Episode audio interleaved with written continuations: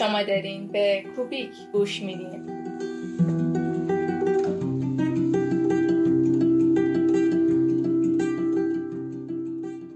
این بار بعد از گذشت 14 قسمت در پادکستمون به سومین قسمت از مجموعه گفتگوها درباره آینده رسیدیم. مجموعه که در اون سعی داریم از آینده کاری احتمالی دوران نزدیکمون بگیم. اینکه قرار هست چه چیزهایی تغییر بکنه. باید حواسمون به چه چیزهایی باشه و چه مهارتهایی یاد بگیریم. در این راه عزیزانی دعوت ما رو پذیرفتن و با توجه به تجربه و حوزه کاریشون نگاه خودشون از این مسیر رو برای ما به اشتراک گذاشتن. و این بار خانم یاسمن تاهونی مهمانمون هستند. فردی کنجکاو و فعال. کسی که از معماری دانشگاه تهران مطالعات دیزاین خودش رو شروع کرد. به دنبال آشنایی با حوزه های جدید بعد از کارشناسی ارشد معماری دیجیتال در MIT شروع به تحصیل کردن و رشته معماری دیزاین و محاسبات رو انتخاب کردن در کنارش برای یادگیری بهتر مستر رشته علوم کامپیوتری هم کسب کردند و حالا هم دانشجوی دکترای رشته طراحی محاسبات و ساختار هستند. مسیر ایشون همراه با انبوهی از تجربیات و پروژه های جذاب و جدید هست که در این قسمت بهشون سر زدیم. در مورد موضوعاتی مثل طبیعت در design، سطوح هوشمند، پرینت های چهار بعدی، پرینت های سه بعدی معماری و غیره. پس شما شنونده قسمت هفتم از فصل دوم پادکست کوبیک هستید.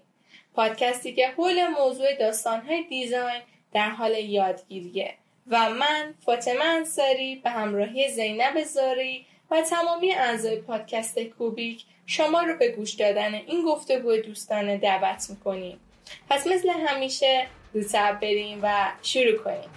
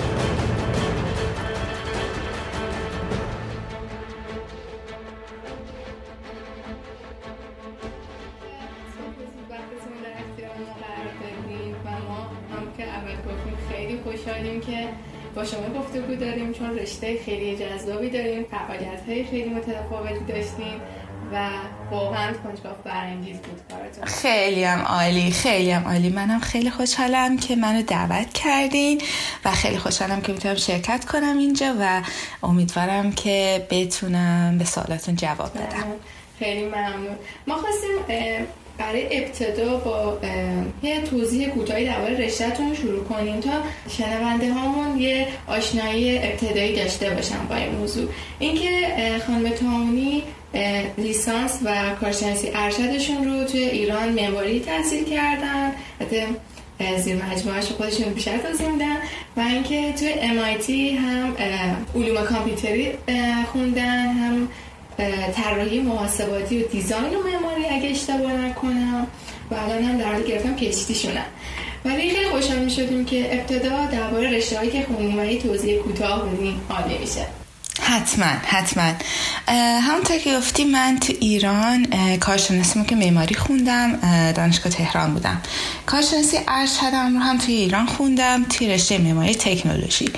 که توی رشته تکنولوژی زیر مجموعه گرایش دیجیتال خب یه مقداری بیشتری آشنا شدم با تکنولوژی دیجیتال و کامپیوتری هم از design هم از ساخت و fabrication توی معماری. و بعد ادامه اون رو من ادامه کارم رو توی رشته computational design دادم که ترجمهش یه میشه معماری رایانشی.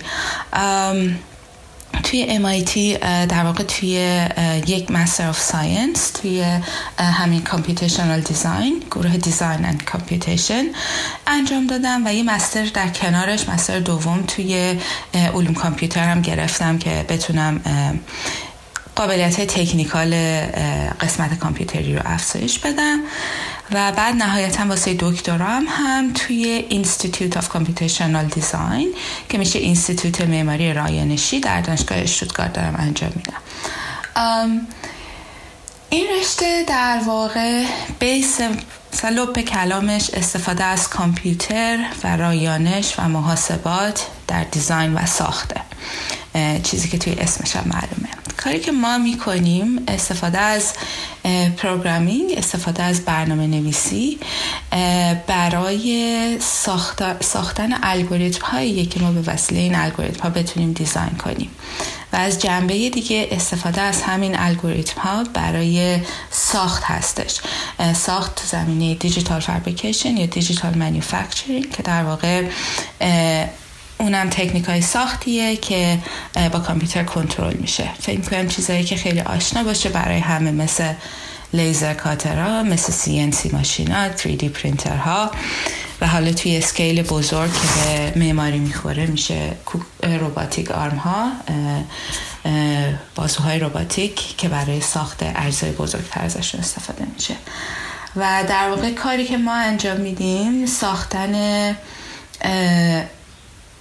ساختن و دیولوب کردن یک پروسه که از دیزاین تا ساخت پیش میره. یعنی از دیزاین اینکه چطوری یک طرح رو به وسیله الگوریتم به وسیله اعداد معرفی کنیم بسازیم.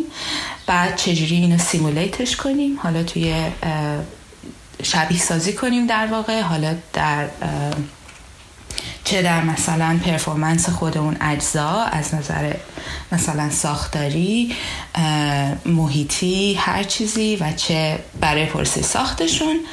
و بعد از اون آماده کردن فایل هاست برای فرستادن اون دیزاین به ساخت که حالا با CNC machine و 3D پرینتر یا robotic ها. در واقع این لب کلام کاری که من انجام میدم و عده خوبی قابل توجهی از افراد توی computational design این پروسه رو طی می‌کنن. درسته. توی گفتگو ابتدایی که با هم داشتیم شما از نرم افزار رو گفتین و امروزه زیاد دربارش بحث میشه. اینی که قبلا دستی طراحی کردم بعد نرم افزار اومدن. به عنوان کمک الان جوری شده که نرم رو خودش طراحی می‌کنن چون که خب فرم ها خیلی پیچیده تر شده. مثلا تو پروژه هایی که تو دانشگاه شما و کار خودتون دیدم کارها خیلی پیچیده تر میشه و جوری که باید نرم افزار کمک کنه. می‌خواستم بذاره بیشتر دربارش توضیح بدین چه پتانسیل هایی داره و این نرم افزار چه کمکی تو کجاها به ما کمک می‌کنه؟ خیلی سوال خوبیه. آره ببین توی اول اول اول که می‌تونیم بگیم شاید صد سال پیش هر چیزی. خب دیزاین کاملا دستی بود. حالا یا با کاغذ و مداد یا با مدل سازی با گل با چوب با هر چیزی. یه مرحله بعد از این کامپیوتر اید دیزاین وارد شد که میشه نرم افزارهای کدی که همه ماها استفاده می‌کنیم. مثل اتوکد مثل 3D Max. خب اینا این قابلیت رو داد که ما بتونیم دیجیتال طراحی کنیم. یعنی خیلی خیلی روند ساده تر شد از اینکه بیای با دست روی کاغذ بکشی. computational design چیزیه که در واقع روی base computer-aided design ساخته شده و اینو یه پله جلوتر می‌کشه. میگه حالا به جای اینکه توی نرم افزار داری مثل اتوکد به جای اینکه بیای همه چیز رو همچنان خود دونه دونه دیفاین کنی که آقا یه خط می‌کشم 25 میلیمتر خط بعدی 26 میلیمتر خط بعدی 27 میلیمتر خط بعدی 28 میلیمتر. بیا یه کد بنویس بگو واسه من 5 تا خط بکش هر کدوم یه میلیمتر از اون یکی بلندتر باشه. خب بعد وقتی که تو یه دیزاین رو اینطوری تعریف می‌کنی یعنی یه دیزاین به شکل یک دستورالعمل تعریف می‌کنی که مثلا من پنج تا قطعه می‌خوام با این ابعاد هر قطعه مثلا 5 میلیمتر نسبت به قطعه قبلی بلندتره با زاویه 10 میلیمتری مثلا 10 درجه بهش گذاشته شد. خب حالا این نقطه میشه که تو اون وقت یه سری پارامتر داری توی این الگوریتم توی دستور عملت و اینا رو هر وقتی که بخوای به هر شکلی که بخوای می‌تونی عوض کنی. مثلا میگه حالا به جای 10 تا قطعه 20 تا قطعه واسه من بذار. به جای اینکه یه میلیمتر تفاوت داشته باشن 10 میلیمتر تفاوت داشته باشن خب؟ در یهو دنیا خیلی خیلی بازتر میشه و خیلی خیلی راحتتر می‌تونی ده ها ها هزاران مدل از اون ایده اولیه رو generate کنی که اون وقت این میشه حالا generative design در واقع design ی که خودش خودش رو generate می‌کنه. و خب این اولا که خیلی خیلی کار مدلینگ رو ساده تر می‌کنه و از طرف دیگه قابلیت اینو میده که تو می‌تونی حالا پارامترها رو optimize کنی. مثلا میگه که من می‌خوام یه چیزی بسازم. می‌خوام این چیزی تو کمترین زمان بسازم. می‌خوام با کمترین مصالح ساخته بشه. می‌خوام توی یه جعبه 50 در 50 سانتی متر مثلا جا بشه. چه می‌خوام از نظر structural قوی ترین باشه. هر در واقع هر گولی که داری می‌تونی define کنی و حالا همه این پارامترها بر اساس گول های تو بیان. optimize شن و این optimization هم کاملا کامپیوتری. یعنی تو نمیای مثلا 100 تا مدل امتحان کنی و simulate ش کنی بعد بگی اینه. میدش به, به نرم افزار و نرم افزار خودش انواع پارامتر رو انتخاب می‌کنه و بهترین ست پارامتر رو به تو میده که این واسه ایده که تو داری بهترینه. درسته. خب ما توی رزومه کاری که شما کرده بودین و می‌دیدیم می‌دیدیم خیلی از خیلی اسم برده شده از سطوح هوشمند متریال های هوشمند قابل تغییر. و خواستم اول توضیح درباره اینا بدیم که اصلا چه چیزی هستن به چه متریال های قابل تغییر یا هوشمند و اینکه هدف از طراحی اونها چیه. ببین اول بذار ایده رو برات بگم که ایده کلا حالا این انطباق پذیری هوشمندسازی. داستان اینه که تو یه object فیزیکی که می‌سازی خب شکل اون object همیشه یکی میمونه. ما یه گوشی که دستمونه ماوسی که به لپتاپمونه. شکل فیزیکی اینا همیشه ثابته.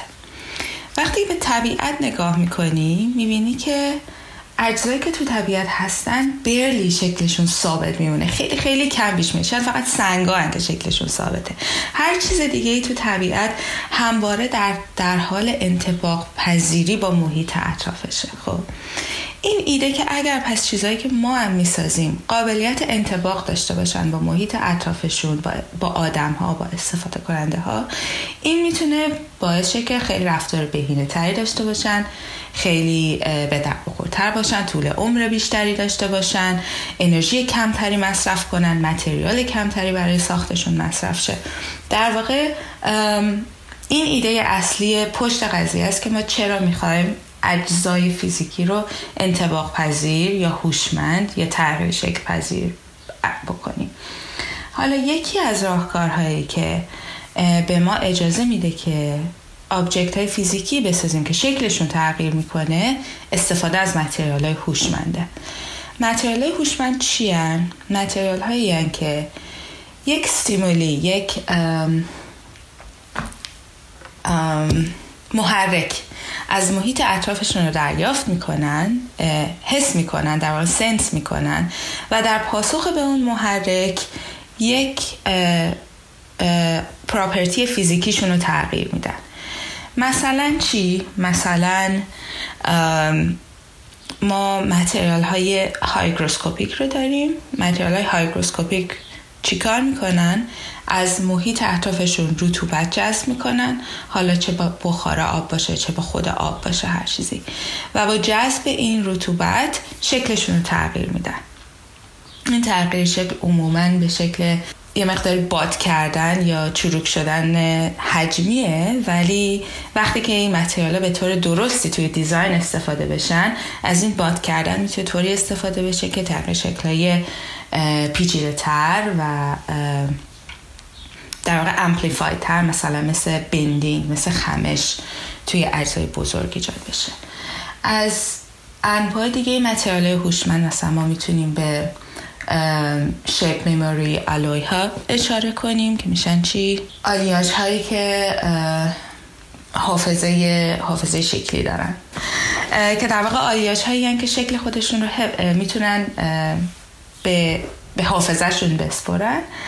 و بعد اگر که به اینا اگر که شکلشون رو تغییر بدی خب تغییر می‌کنن.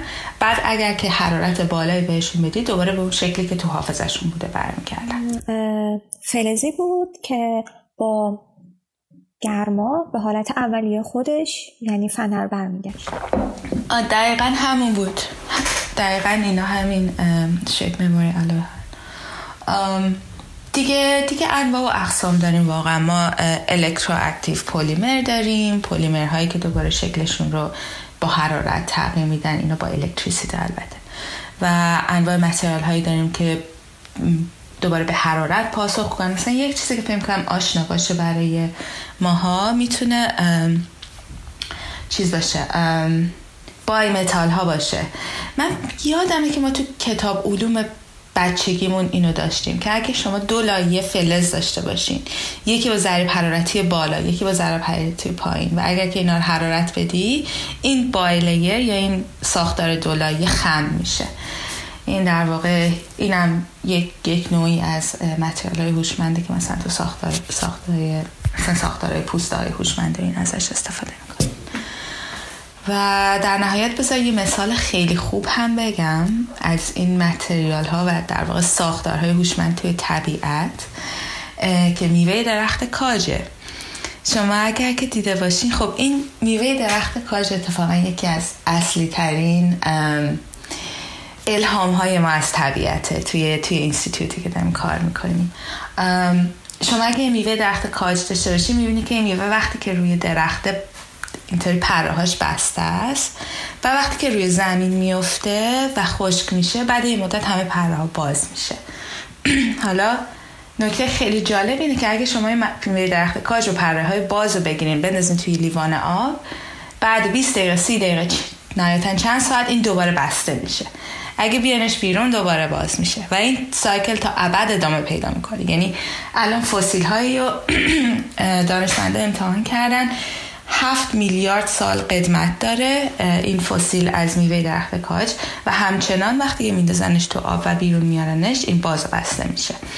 و خب این نشون میده که این چه, چه انرژی چه نیرویی هستش توی طبیعت و توی این متریال و چقدر ماندگاری داره که می‌تونه اینطوری سایکل های تغییر شکلش رو و انتباق پذیریش با طبیعت انجام بده. که حالا میوه درخت کاج نمونه خیلی خوب از متریال ها و ساختارهای هایگروسکوپیکه که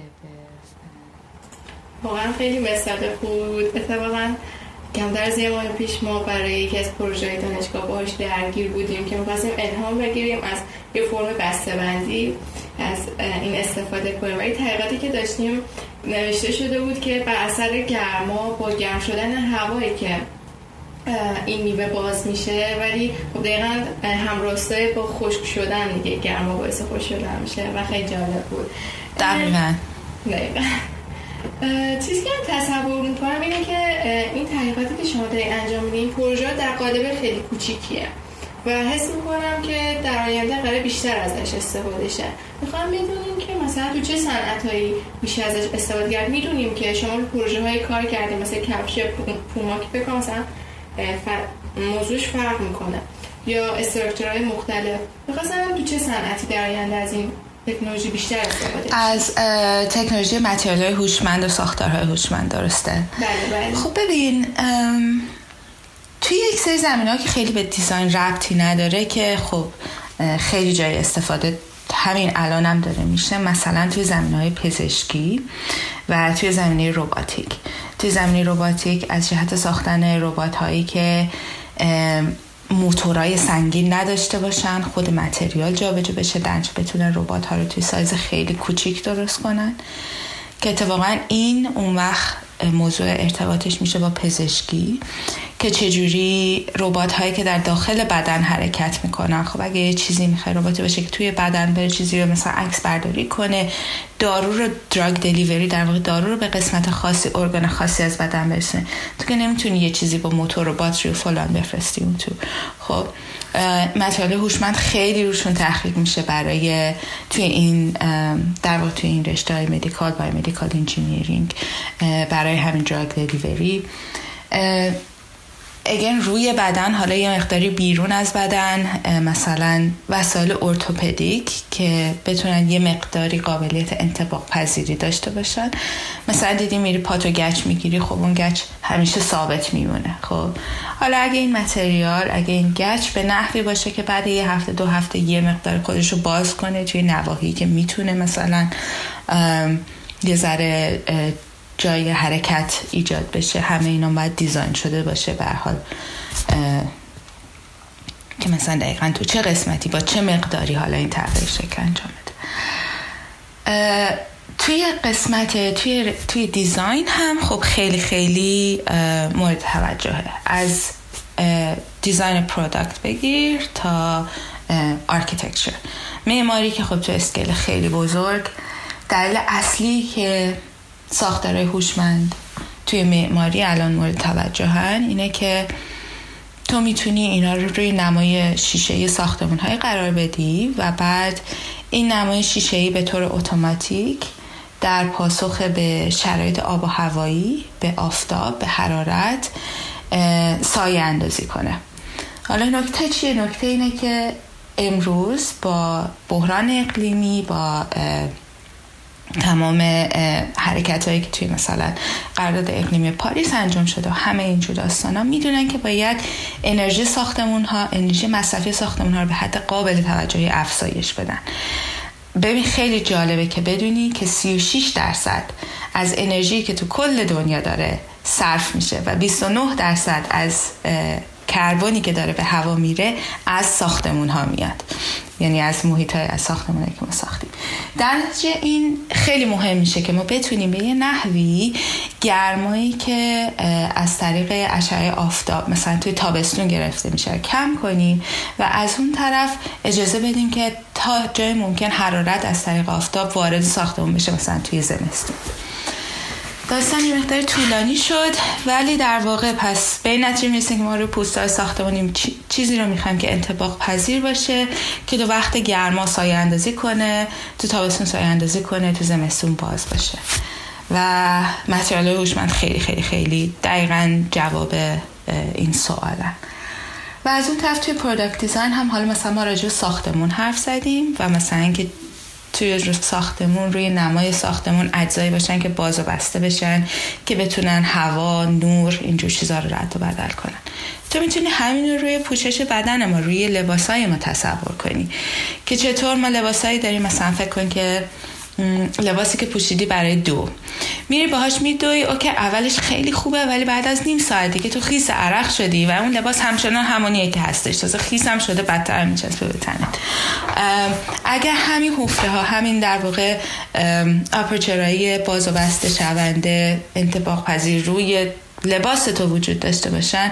وقتی که حرارت بدن از حدی بیشتر شده شروع به عرق کردن می‌کنی این حفره ها باز میشن. اجازه میدن که هوا بره بیاد. وقتی دوباره داره سردت میشه بدنت گرم نیستش اینا بسته میمونن.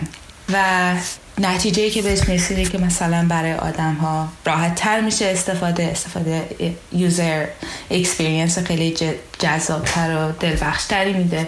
تو ساختمون از انرژی مصرفی کم می‌کنه و از این دست. ولی اتفاقا خیلی جالب بود. ما یکی از که داشتیم این بود که material های هوشمند به صرفه جویی انرژی و بهرهوری از انرژی کمک می‌کنن اشاره کردیم خیلی عالی بود. سوال بعدی که داشتیم شما درباره بهینه سازی هم گفته بودیم. اینکه خب این دانش تو بهینه سازی صنایع مختلف کار می‌کنیم پس بیشتر درباره این موضوع بدونیم. خب ببین اوکی داستان بهینه سازی در واقع حالا این میشه یه مقدار بهش اشاره کردم هم اون اول هم الان. بهینه سازی توی وقتی که داریم از ساخت چیزهای فیزیکی استفاده می‌کنیم میشه بهینه سازی مثلا توی مصالح مصرفی بهینه سازی توی زمان production بهینه سازی توی انرژی که لازمه برای ساخت و از این دست چیزها. خب ما با پروسه های کامپیوتری می‌تونیم این بهینه سازی انجام بدیم. چجوری اتفاق میفته اول یه مدل فیزیکی دیجیتال درست می‌کنی بعد میای simulate می‌کنی پروسه ساخت رو. و وقتی که تو این simulation در همه تو میگه که آقا مثلا این ربات می‌خواد بیاد این سقف خمیده رو بسازه انقدر طول می‌کشه انقدر مسئله می‌بره فلان. و بعد تو می‌تونی یه چیزی بین صحبتتون پس این که میگیم بهینه سازی. بعد فکر می‌کنم بیایم اینجوری بگیم که ساخت بهینه شاید اینجوری بهتر باشه. بله. حالا نکته جالب اینه که خب مسلما کمپانی ها خیلی وقته که این داستان رو دارن یعنی اینکه چجوری پرسه ساختشون رو بهینه کنن. ولی مثلا برای معماری که مثلا ما کارهایی که داریم می‌کنیم که با ربات بیایم بسازیم یا مثلا پروسه های مقداری جدید تر مثل 3D printing و اینجور داستان ها وقتی که هنوز به اتوماسیشن نرسیده یعنی به اینکه برسه حالا بره توی کارخونه در واقع خب ما هنوز این ساخت بهینه سازی واسش نداریم. با استفاده از computational design و استفاده از حالا این طول هایی که داریم ما اینا واسش تعریف می‌کنیم. در واقع اینجوری بر اولین بار. وگرنه تو الان مثلا اگه بری فیلم کنی به کارخونه ایران خودرو بگی که بهینه سازی خب اونا قطعا خیلی وقته که این کار کردن. anyways پس صحبت هم بیشتر روی مثلا ساخت توی ابعاد کوچیک‌تر توی research وقتی داریم اولی کار می‌سازیم. خلاص اینجا بودیم که می‌تونی simulate کنی و بعد با استفاده از اون simulation ش مثلا بیای که آقا فرمی که داری مثلا توی این گوشه و این گوشه و این گوشه material زیادی داره. material ی که کار structural انجام نمیده. می‌تونیم حذفش کنیم می‌تونیم گوشه ها رو خم کنیم. مثلا ایول آره گوشه ها رو خم کنیم. مثلا با همون خم کردن گوشه ها مثلا 10 درصد material save می‌کنیم. و حالا اینکه حالا این پروسه که develop کردی این دیالوگی که بهت گفتم که با software داری برقرار می‌کنی که آقا این زیاد این کمه اینا دیگه بستگی به این داره که software تو چطوری develop کنی چطوری بسازی. خب یک سری software های بهینه سازی وجود داره. آردی مثلا ما توی معماری به طور عمده از Rhino و Grasshopper استفاده می‌کنیم که Grasshopper برای ما محیط visual programming ه بعد این Grasshopper یه سری plugin داره. مثلا دو تا plugin داره مثل Galapagos واسه بهینه سازی. ولی خب از اون اگه می‌خوای خیلی جدی تر باشی اگه که می‌خوای این بهینه سازی دقیقا مرتبط با کار خودت باشه خب یه جوره software هم خودت باید develop کنی. باید یه دو هفته سه هفته وقت بذاری کد بنویسی که بگی که آقا این کار واسه من بکن. بیا مثلا ببین متریال اضافه تو گوشه های کار من وجود داره یا وجود نداره. و این میشه دوباره رفت قضیه به کامپیوتیشنال دیزاین و برنامه نویسی که بتونی که هر وقتی که می‌خوای یه طول کوچولو واسه خودت دیولوب کنی بسازی که کاری که می‌خوای انجام بده. درست چقدر خوب بود. به طور کار تخصصی؟ من این سوالی که من پیش اومد. چی شد که شما از معماری یهو رفتین تو این جبهه کار؟ می‌دونم معماری دیجیتال مطمئنا شما رو سوق داده ولی خیلی جهش بزرگی عجیبیه. سوال باحالی بود. ببین خب خیلی رشته جذابیه. حالا تو این سوال از من می‌پرسی دیگه. منم باید شخصی جواب بدم.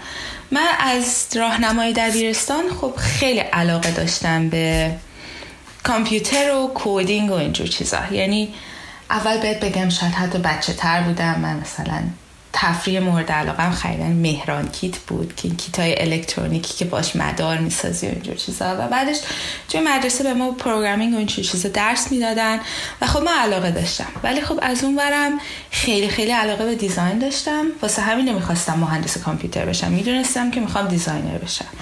در لحظه ای که دم کنکور بودش و اینا شکی نداشتم که می‌خوام معمار بشم. ولی خب همچنان علاقم به برنامه نویسی به هاردور به کامپیوتر وجود داشتش و خب این رشته چیزی بود که تونستم دوباره علاقم رو برگردونم و حالا با دیزاین ترکیبش کنم درسته حالا یه این رشته نسبت دیزاین و کودینگ به چه نسبته؟ مثلا بیشتر دیزاین میشه یا مساویه با هم؟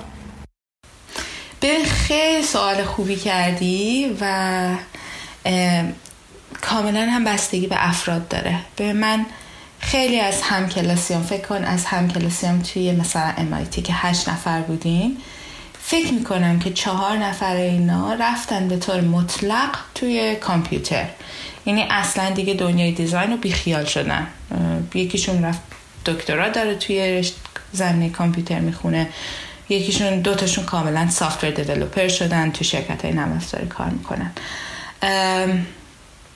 من خودم علاقه‌م همچنان به design ه و همچنان کامپیوتر و computation رو به شکل ابزاری نگاه می‌کنم که بتونم design بهتری انجام بدم.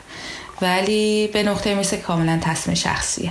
همچنین مثل مثلا دکترا من همکارایی دارم که خب یه تمام مدت دارن کد می‌زنن. من خودم شاید هفته یه بار دو هفته یه بار مثلا واقعا کد بزنم. بقیه وقتی دارم فیزیکی می‌سازم دارم دیزاین می‌کنم دارم می‌خونم. اینجور چیزا. درسته. حالا به نظرم وقتشه که بریم سمت اوریگامی و اینکه ببینیم چی شد که تو پروژه هاتون رفتین سمت اوریگامی چه پتانسیلی داشت که جذاب بود براتون؟ ببین من اول باید بگیم که من اصلا اصلا آدم متخصصی نیستم تو زمینه اوریگامی ولی خب فقط خیلی علاقه مندم و از اوریگامی توی زمینه خیلی خیلی خاصی که کارم روی adaptive structures و smart materials هستش کار می‌کنم. حالا اینو صرفا گفتم برای پیش زمینه که اگر چیزی رو به اوریگامی میگم حرف یک متخصص اوریگامی نیست. اوریگامی برای ما خیلی جالب بود به خاطر اینکه یک مکانیزم تغییر شکل درست می‌کنه. به من بهت گفتم چند دقیقه پیش که اصل تحقیق من توی دکترام روی این هستش که چجوری اجسام فیزیکی شکلشون رو تغییر بدن. خب اوریگامی یه مثال خیلی خیلی عالیه که چطوری یک ورقه کاغذ چیزی که مثلا کاملا تخت هستش به انواع و اقسام شکلهای عجیب غریب و complex سه‌بعدی تبدیل میشه. و خب این چیزی بود که خیلی جذابش میکردش تو نگاه اول. و بعد یه مقداری که علاقه من عمیق تر میشی روی این قضیه می‌بینی که مکانیزمی که هستش از صفحه هایی که مثلا با با جوینت هایی به هم دیگه وصل شدن و اینا می‌تونن باز و بسته بشن حالا توی زاویه های مختلف در واقع یه, یه صفحه تا شده که داری می‌تونه کاملا تا شده باشه 90 درجه باشه 30 درجه باشه و بعد توی هر زاویهش در واقع یه پتانسیل داره یه شکلی داره. یک یه قابلیتی رو به دیزاینت میاره. و اینکه حالا چجوری از این مکانیزم استفاده کنیم همزمان با استفاده از متریال های تغییر شکل پذیر دیگه این نقطه بود که خیلی خیلی واسه ما جذابش کرد. و حالا توی یکی از پروژه هایی که مثلا داشتیم ما اومدیم به نوع خیلی خاصی از اوریگامی نگاه کردیم که اسمش از curved crease اوریگامی یا curved folding که اگر که اوریگامی معمولی یک صفحه رو روی در راستای یک خط صاف تا می‌کنه کرف فولدینگ صفحه رو در راستای یک خط خمیده تا می‌کنه. و نتیجه این فرم های سبودی هستش که حتی پیچیده تر از اوریگامی خیلی زیباه. خیلی از نظر استراکچری قوی هستش و قابلیت خفنی که داره اینه که خیلی راحت می‌تونه با این تکنولوژی سمارت متریال ترکیب. خلاصه مطلب نگاه کردن به اوریگامی بود. فراتر از هنر اولیش که در واقع کاغذ و تا هست و نگاه کردن به بیسیک به در واقع بیسیس کینتیکش و کینماتیکش و اینکه حالا چطوری همین صفحه ها همین هینج ها در واقع لوله ها می‌تونن با متریال های دیگه ساخته بشن و چطوری می‌تونن با تکنولوژی مواد هوشمند ترکیب بشن که حالا ساختارهای اوریگامی رو درست می‌کنیم که خودشون باز و بسته میشن. ساختار اوریگامی که مثلا یک صفحه صافه و اگر که حالا گرما یا رطوبت بهش اضافه بشه از صفحه صاف به صفحه تا شده تبدیل میشه. حالا 20 تا تا 30 تا تا. هر شکل از, از ساختار خیلی ساده تا ساختار واقعا پیچیده می‌تونه در واقع خودش خودش رو تا کنه. که این ایده self-folding origami هستش چیزی که بخوام توضیح بدم این که ما سر این پروژه با شما آشنا شدیم که اوریگامی بود. صفحه هایی طراحی شده بود که حالا برای اینکه توی ذهنمون بهتر بتونیم تصورش بکنیم. تا یه اوریگامی که مثل حالت چشم بود. طراحی شده بود روی اون صفحه و با توجه به شرایط که توی اون محیط بود تغییر فرم یا تغییر شکل بگیم می‌داد. از اون حالت اولیش مثلا جمع می‌شد یا بعد باز می‌شد که من اینو توی پیج green architect دیده بودم یا مموری سبز. و خب چون من خیلی اوریگامی دوست دارم و دنبال می‌کنم این بهونه ای شد که من بیام شما رو بشناسم و خب خیلی هیجان انگیز و قشنگ آره خیلی باحاله. این این یه جوری خب ببین الان توی اول دانشه دیگه یعنی هنوز دقیقا ما شاید نتونیم بگیم که برای self-folding origami یا اوریگامی که خودش خودش رو تا می‌کنه چه کاربردی به طور خاص وجود داره؟ ما برای طرحهای سادهش خب همین کاربردهایی که مثال زدم مثلا توی پوسته ساختمون را چیزای پوشیدنی رو در نظر داریم. ولی می‌دونیم که کاربرداش حتی می‌تونه خیلی خیلی پیچیده ترم باشه. مثلا فکر کن توی اگر که تعداد خیلی زیادی از همین اوریگامی ها رو داشته باشیم مثلا توی یه پوسته دولایه توی ساختار sandwich panel. نمی‌دونم مثلا توی بدنه هواپیما ما چند وقت پیش با یک استادی از aerospace داشتیم صحبت می‌کنیم این خیلی خفن میشه که اینو تو بدنه هواپیما بذاریم. چون خودش مثلا می‌تونه به حرارت به رطوبت به هر چیزی مثلا پاسخگو بشه و این مثلا یهو کلی بهینه می‌کنه این صنعت. ما خیلی نفهمیدیم منظورش چیه. حالا شاید توی آینده بهتر بفهمیم. ولی آره ترکیب ترکیب خیلی باحالیه. اوریگامی و مواد تغییر شکل پذیر چون یهو می‌دونید توی اول صحبت هم گفتم مواد تغییر شکل پذیر خود این مواد خیلی قابلیت پیچیده ای ندارن. یه مقداری حجمشون کم و زیاد میشه. خب حالا مثلا توی میوه درخت کاج می‌بینی که این تغییر حجم میاد تبدیل میشه به خمش توی اون پره ها. یعنی یه لول اینو مثلا جالب ترش می‌کنه پیچیده ترش می‌کنه.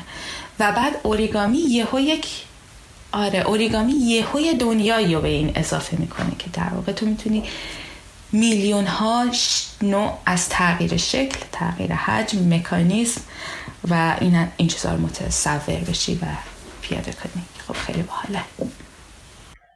چیزی که حالا ما داریم صحبت می‌کنیم موضوع پادکست اینکه درباره آینده است و خب کاری که شما دارین انجام میدین. واقعا یه چیزی که خیلی توی به آینده مربوط میشه و خود آینده است تقریبا.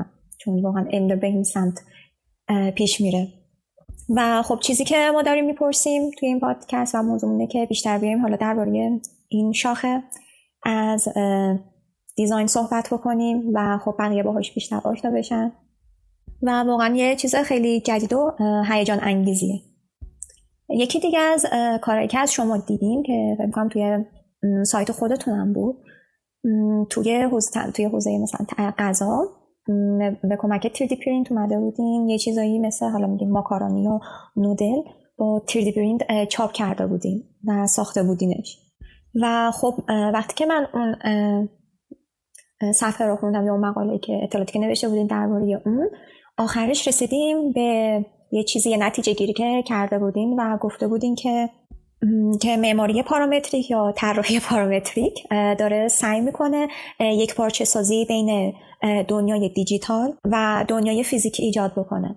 خیلی دوست داشتم که در این قسمت یک کمی برامون توضیح بدین که چجوری چجوری قرار این یک پارچگی انجام بشه. ببین البته فکر کنم اون پروژه پاستا که داری میگی کار من نیست. کار یک لب دیگه توی دانشگاه کارنگی ملون درسته؟ از خانم لینیگیا ولی کارشون رو می‌شناسم و لبشون رو می‌شناسم و فکر می‌کنم که بتونم توضیح بدم که منظور چیه.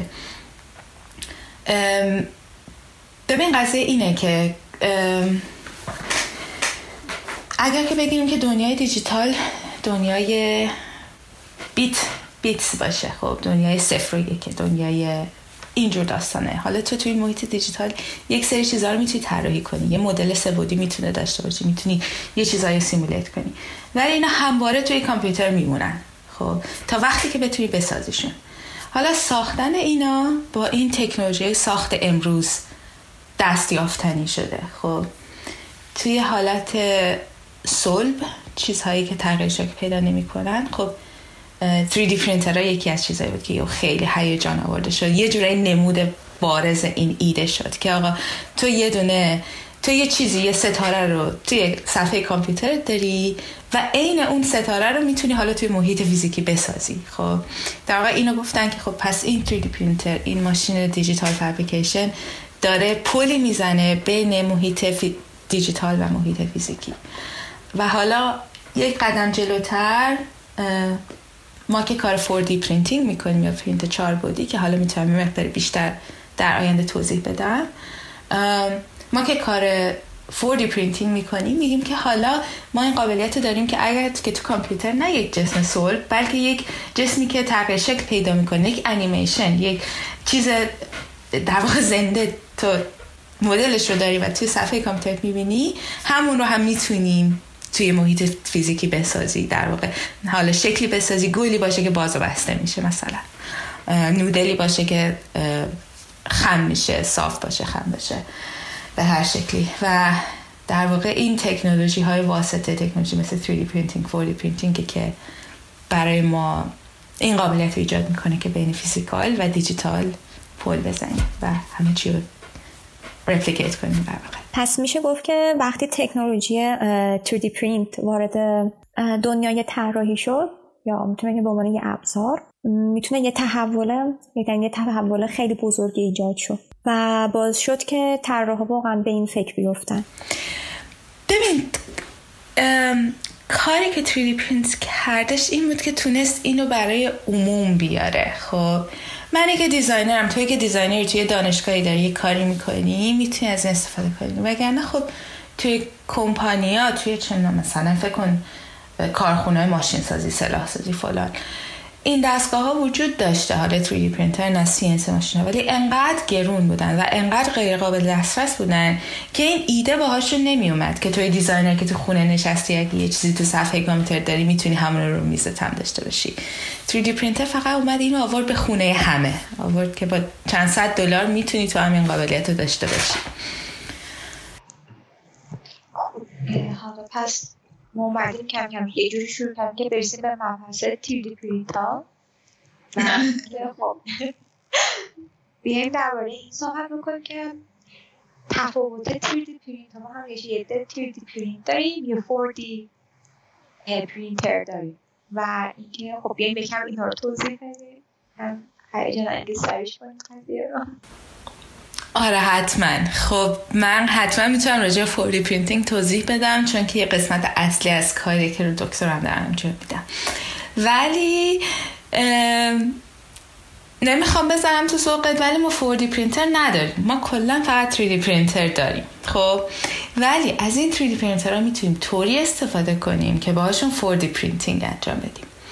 حالا داستان چیه؟ okay 3D پرینتر یا پرینت سه بعدی که فکر کنم خب اکثر شنوندهات رو می‌دونن ولی فقط واسه یه توضیح کوچولو بدیم اصولا به این شکل که میاد یک به شکل input یه مدل دیجیتال می‌گیره و اون مدل دیجیتال توی میاد می‌سازه. تکنیک های مختلفی وجود داره. بعضی 3D پرینترها با پلاستیک مذاب کار می‌کنن بعضی 3D پرینترها با رزین کار می‌کنن بعضی 3D پرینترها با پودر کار می‌کنن. چیزی که تو همه اینا مشترکه اینه که 3D پرینتر میاد لایه لایه material به سطح اضافه می‌کنه.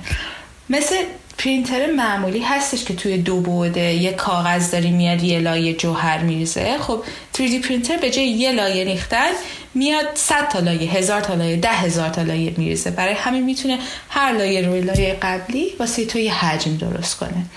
حالا بستگی به اینکه material چی باشه بستگی به اینکه ارتفاع این لایه چقدر باشه مدل نهایی که 3D پرینت کرده برای تو می‌تونه با کیفیت تر باشه قشنگ تر باشه یا بیریخت تر باشه خلاصه این basic 3D printing ه ایده 4D printing چیه؟ اول که این اسمیه که کمتر از ده سال پیش اصلا به وجود اومد و شخصی به اسم اسکایلر تیبیتز از MIT اومد این ایده رو مطرح کرد که اشیایی که ما 3D پرینت می‌کنیم لازم نیست که شکلشون ثابت باشه. این اشیا می‌تونن در طول زمان شکلشون رو تغییر بدن.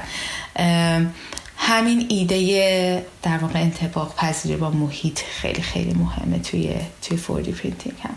که چیزی که تو می‌سازی توی 3D پرینت یک بعد زمان هم می‌تونه به این اضافه بشه و اینکه حالا این شیء 3D پرینت شده در طول زمان هم می‌تونه شکل خودش رو تغییر بده. در نتیجه ما به این شیء ها به این اشیا میگیم اشیایی که 4D پرینت شدن و به این تکنولوژی ساختن این اشیا میگیم 4D printing. چطور همچین چیزی می‌تونه اتفاق بیفته؟ برای 4D printing ما ماشین ساده 3D پرینتر رو لازم داریم. به اضافه موادی که قابلیت این تغییر پذیری در طول زمان رو به ما بدن. یکی از مورد استفاده ترین مثلا تکنیکا استفاده از همین موادهای هوشمند یا حالا نصف هوشمند مثل موادی که به گفتم هایگروسکوپیکن مثلا به, به رطوبت پاسخ یا به حرارت پاسخ کنن. استفاده از این مواد تو پروسه 3D پرینتینگه. در تو شیئی که 3D پرینت کردی حالا اگه بندازش تو آب داغ شکلش رو عوض می‌کنه. اگه بندازش تو آب سرد مثلا شکلش رو باز میاره یا اگه آره در واقع این حالا چیزهای دیگه هم می‌تونه وجود داشته باشه. مثلا میگن مثلا یکی از کارهایی که به عنوان 4D printing معرفی شد مثلا پرینت کردن روی پارچه های کشیده است که تو اگه یه پارچه رو بکشی روش پرینت کنی بعد از این اگر که اینو از دستگاه پرینتر برداری این شکلش عوض میشه چون که پارچه یهو می‌خواد این خودش رو ول کنه از کشسانی در بیاد و این یه استرسی به متریال پرینت شده وارد می‌کنه که همه اینا شکلشون تغییر خلاصه اینکه لزوما هم لازم نیست که مواد هوشمند باشه ولی باید خاصیت یا قابلیتی از مواد استفاده بشه توی این پروسه که بتونه این رو از یک جسم صلب به جسمی که تغییر شکل پذیر هستش تبدیل کنه. من خیلی دوست داشتم بیشتر از مثال استفاده کنیم.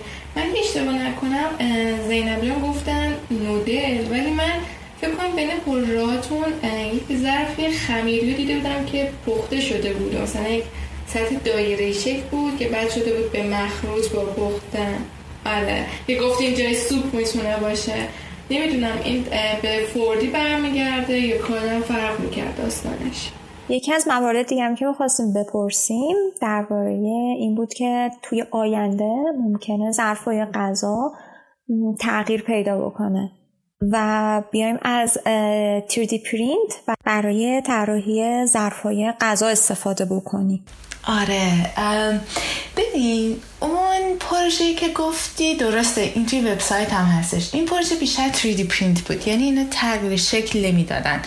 ولی 3D پرینت با خمیر نون یا خمیر پاستا بود که ما در واقع 3D پرینتری که گرفتیم یه تغییراتی روش دادیم. یه سرنگ بهش وصل کردیم و مثلا یه سیستمی که هوای با فشار به این سرنگ بده که این بتونه خمیر نون رو پرینت در واقع پرینت کنه. بهت گفتم دیگه basis اینه که material تو باید لایه لایه بذاری. حالا خیلی فرقی نمی‌کنه که پلاستیک مذاب باشه یا شکلات باشه یا خمیر نون و خمیر پاستا باشه. خلاصه این بود که اون ساختاره که دیدیم دقیقا خمیر نونی بود که ما اول پرینت می‌کردیم بعد میذاشتیمش توی فر که این پخته بشه و حالا این مقدار باد می‌کنه یا هر چیز نون دیگه بالاخره. و بعد نونی بود که میخوردیمش اتفاقا. توی توی زمینه غذام خب ببین خیلی خیلی اینم دوباره یکی از اپلیکیشن که می‌تونه توش استفاده بشه. حالا اینو جالبه که بهت بگم که توی پروژه که من تو سایت هم گذاشتم این پروژه رو تو مدیا لب انجام دادم و شخصی که اسمش قبل از این گفتم به هدلینی یا اون شخصی بود که بعد از این بعد از من همین پروژه رو خیلی خیلی ادامه داد. در واقع من برای اون کار می‌کردم وقتی روی این پروژه کار کردم. و اون الان استاد تو دانشگاه کارنگی ملون اگر که می‌خواین برین کاراشو ببینین چون که اون چندین سال بعد از اون پروژه همچنان روی غذاهایی که 3D پرینت بشن تغییر شکل بدن کار کرد. و خب نکتم اینه که اگر که ما از تکنولوژی 3D و 4D printing توی غذا استفاده کنیم که می‌تونیم استفاده کنیم از چند جنبه می‌تونه خیلی جالب باشه. یه جنبه که جالبه خود اون تجربه غذا خوردنه برای شما. خب وقتی که چیزی که می‌خورین مثلا 3D پرینت شده خاص برای شما شاید مثلا اسم شما روش باشه یا هر چیزی مثلا فکر کن دوستتون براتون سفارش داده باشه که این این شکل دوست داره این طرح دوست داره. اینکه ظرف و بشقابش و مثلا غذاش و همه شاید کنار هم حداقل چیده شده باشه حتی پرینت شده باشه. چه می‌دونم ظرف فکر کن با با یه material دیگه با چه مثلا سلولوز با فلان پرینتش کنی و بعد توش ماکارنی رو پرینت کنی و بعد روش سسش رو پرینت کنی. و خب همه اینا خیلی خیلی تجربه خاص و دلپذیری می‌تونه باشه. ولی خب از اون طرف اگر که دوباره برگردیم به صحبت بهینه سازی هم این تکنولوژی می‌تونه خیلی جالب باشه برای اینکه تو ببین فکر کن جعبه های پاستایی که ما داریم خب دیدی چقدر توش هواه؟ بخاطر اینکه این پاستا همه یه سری چیز فرفری هن و خب کلی جا می‌گیره دیگه. حالا اگه که تو همه این پاستا فرفریات رو بتونی صافشون کنی خب این جعبه به جای اون جعبه مثلا 10 سانت در 20 سانت در 5 سانت احتمالا 5 سانتی متر در 5 سانتی متر در 5 سانتی متر کلش جا بشه. خب وقتی جعبه تو از یه حجم بزرگ به یه حجم خیلی کوچیک‌تر می‌کنی یعنی اینکه خیلی داری واسه transport ش واسه shipping ش واسه همه اینجور چیزا حجم و زمان و انرژی save می‌کنی. و زباله هاش و زباله کم میشه دقیقا. و پاستا تهش همون میشه. یعنی حالا این پاستای صافت اگه بریزی تو آب دوباره فر می‌خورن تو همون مدتی که دارن پخته میشن و همون ظرف قشنگ واسه تو تهش تولید می‌کنن. فقط توی این پروسه کلی کلی چیز سیف کردی. یه چیزی که توی اون پاستا یا نونه بود بافتی که یا پترنی که درون شما قرار داده بودیم و من دیده بودم که تو پروژه دیگه ماده بودیم تحلیل کرده وقتی شکل اون پترن رو تغییر کنه اون نیرو چه واکنشی میده؟ میشه درباره اون پروژه هم حرف بزنین؟ برای چی داشت نظر روی اون موضوع کار می‌کردیم آره ببین اینم دوباره یکی از تم... سیم هایی هستش و تمایی هستش که ما مثلا من تو کارم شاید از چندین سال پیش داشتم که بذار دوباره اول ایده رو واسط بگم که چرا اصلا این پترن عجیب غریب تو می‌بینی.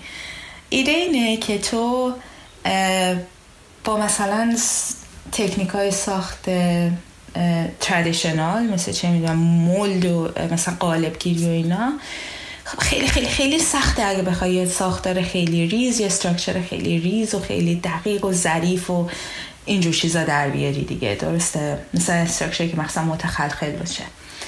با 3D printing اینطوری نیست. یه 3D پرینت اصلا واسه هیچ فرقی نداره که تو بهش بگی که یه مکعب توپر سفت و پرینت کن. یا بیا یک شیئی یک سازه ساختاری که از هزار تا مثلا خط کوچولو که با زاویه های مثلا عجیب غریب با فاصله های عجیب غریب کنار هم چیده شده پرینت کن. واسه 3D پرینت ها هیچ فرقی نداره.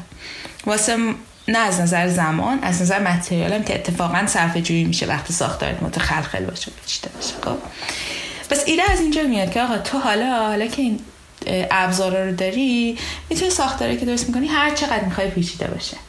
حالا اگه ساختاری که درست می‌کنی می‌تونی هر چقدر می‌خوای پیچیده باشه.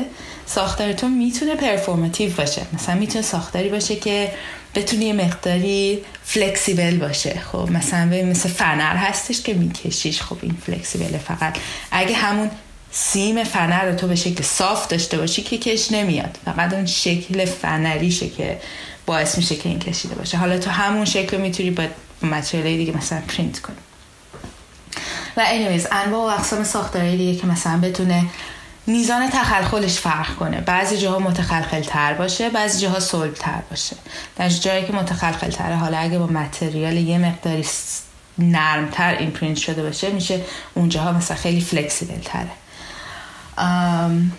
که که خلاصه ما از این یه جورایی توی خیلی پروژه همون از این ایده استفاده کردیم. تو, تو پروژه نون مثلا ایده این بود که آقا اگه یه تیکه چم یه چیز شبیه بیسکویت تو پرینت می‌کنی خب با حالا که یه جاهایش خیلی متخلخل باشه یه جاهایش سفتر باشه بعد تو مثلا این اگه بزنی توی سوسی توی مربایی چیزی این مقدار متفاوتی از مربا رو تو قسمت های متفاوتش جذب می‌کنه دیگه. و این باعث میشه که خب طعم مختلفی داشته باشه. وقتی کلی اینو داری می‌خوری جاش اوه شیرین تره کمتر شیرینه. و همین پروژه همین ایده رو اتفاقا ما توی پروژه کفش پوما هم استفاده کردیم که حالا می‌تونم الان توضیح بدم حتما چرا که نه. توی پروژه کفش پوما که خب پروژه بود که ما توی دیزاین لب توی MIT با شرکت پوما داشتیم.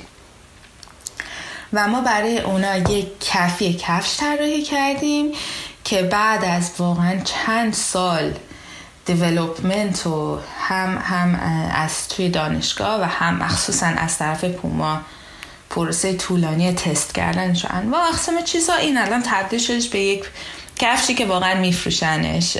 تو بازار منم خریدم که خیلی باحال بود. Anyways ایده چی بود؟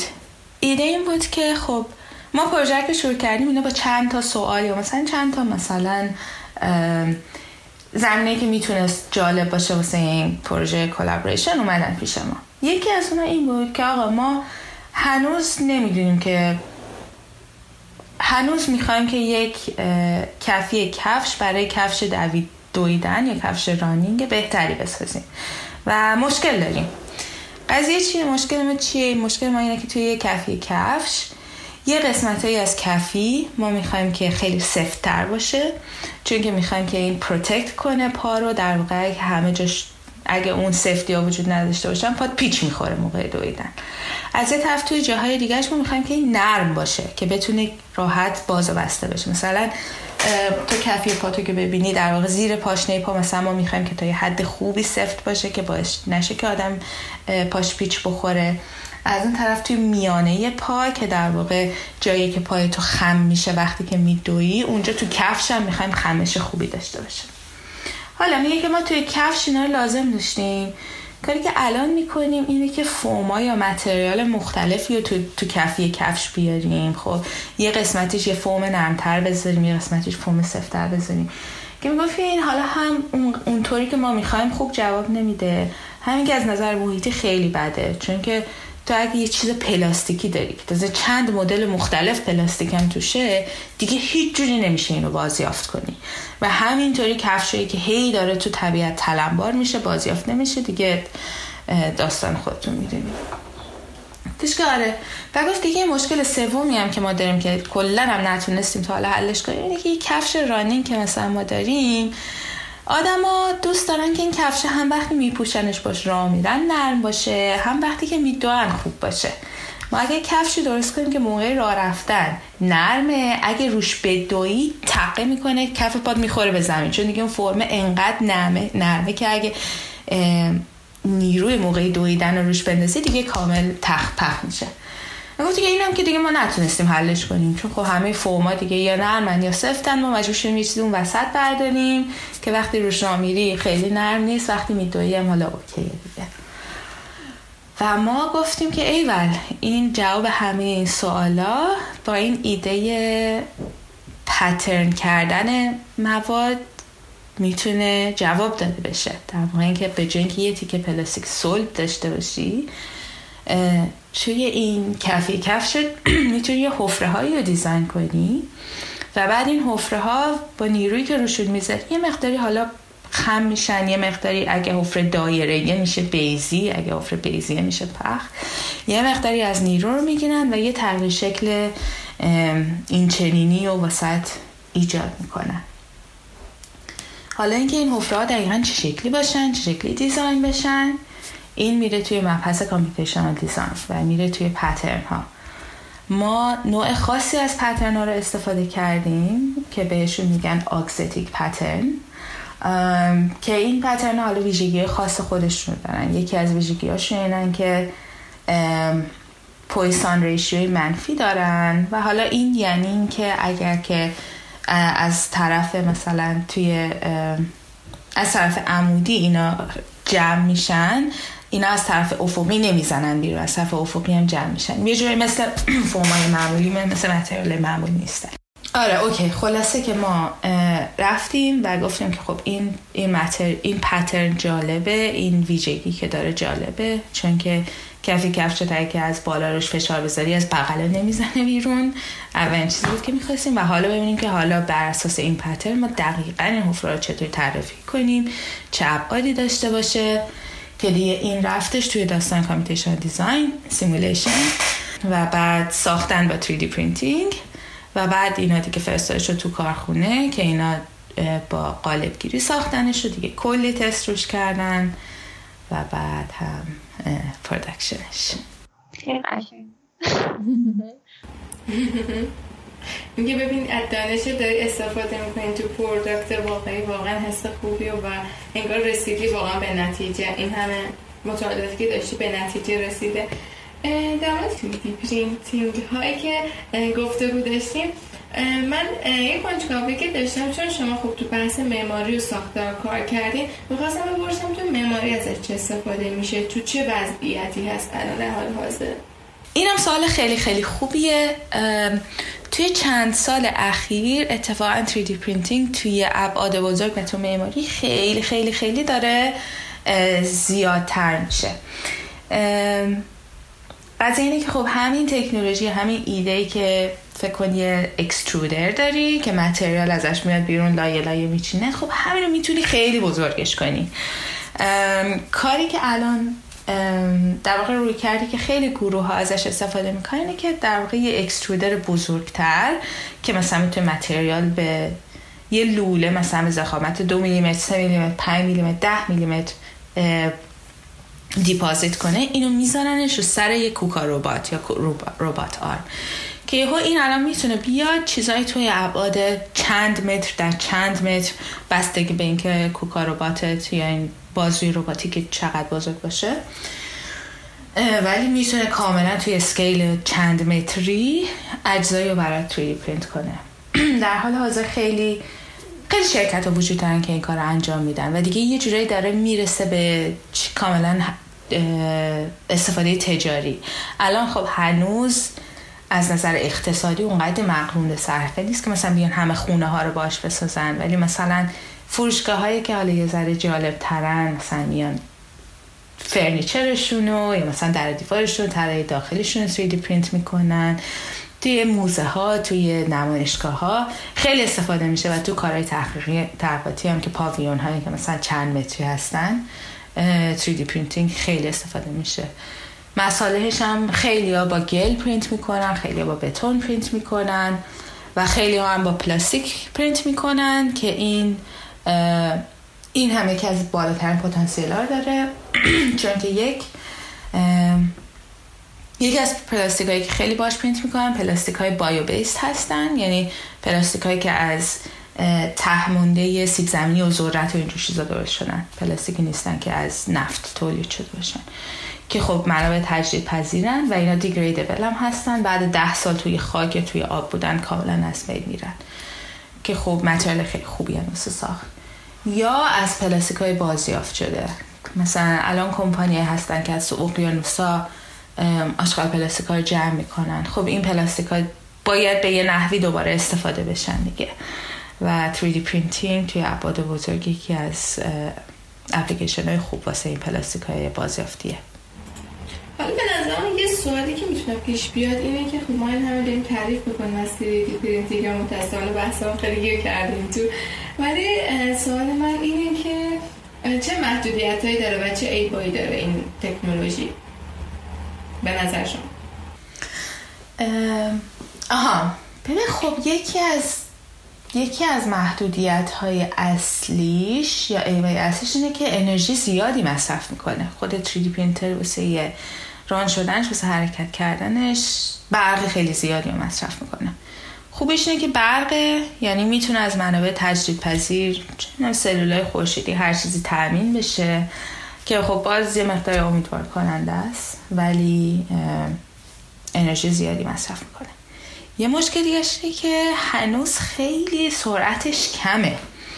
یعنی تو اگه بخوای مقایسهش کنی مثلا فکر کن کفی کفش رو که الان صحبت کردیم ما از 3D پرینت استفاده می‌کردیم که prototype درست کنیم. ولی پوما فکرش هم نمی‌کرد که اینو پرینت کنه. چون که اینا با تکنولوژی قالب گیری که دارن نمی‌دونم هر کفی کفش تو 20 ثانیه تولید میشه با 3D پرینت باید 20 ساعت اینو میذاشتن. که اصلا قابل فکر کردن نیستش واسه product این شکلی. در واسه prototyping خیلی خوبه ولی واسه واسه production عملا در حال حاضر خیلی خوب نیست. شرکت های وجود دارن که دارن روی سریع کردن 3D پرینت کار می‌کنن و اتفاقا کار جالبی هم دارن می‌کنن. دارن پیشرفته خیلی خیلی خوبی داره. توش کسب میشه ولی هنوز در حال حاضر از نظر زمانی هم مقرون به صرفه نیست. و نکته بعدی هم که داره اینه که material هایی که می‌تونی باش کار کنی خب material های محدودی هن دیگه.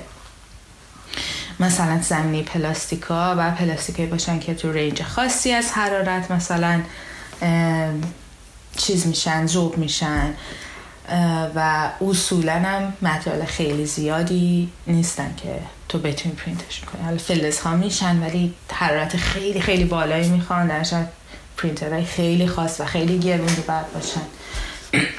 و آره دیگه تو نمی‌تونی نمی‌تونی هرچی بخوای پرینت کنی. درسته.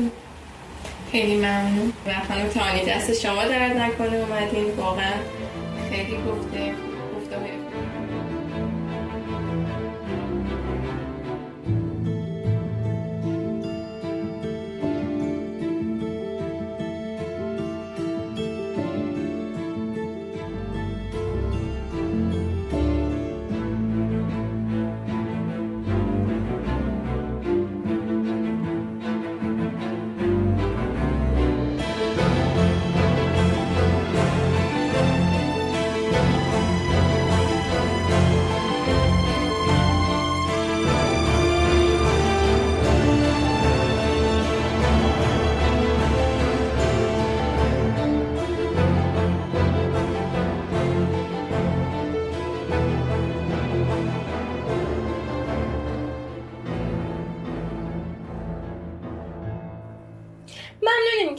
که تا اینجا کار با ما بودیم همطور که شنیدین این بار سری به رشته جدیدی زدیم که شاید در حوالی خودمون کمتر شنیده بشه.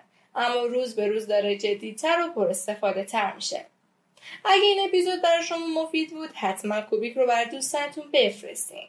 و البته نظر و نگاه خودتون رو در مورد این موضوع و موضوع قسمت های دیگه به دست ما برسونیم برای دسترسی به اطلاعات بیشتر و کانال ارتباطی ما تو پلتفرم های مختلف کافی نگاهی به لینک قرار گرفته در بخش توضیحات این قسمت بندازیم من فاطمه انصاری با همکاری زینب زارعی، فهیمه منصوری، زهرا رادمر، مانلی سانوی و زهرا نجفی و با حمایت انجمن علمی طراحی صنعتی دانشگاه الزهرا این قسمت رو در دی ماه سال 1400 تهیه تولید کردیم.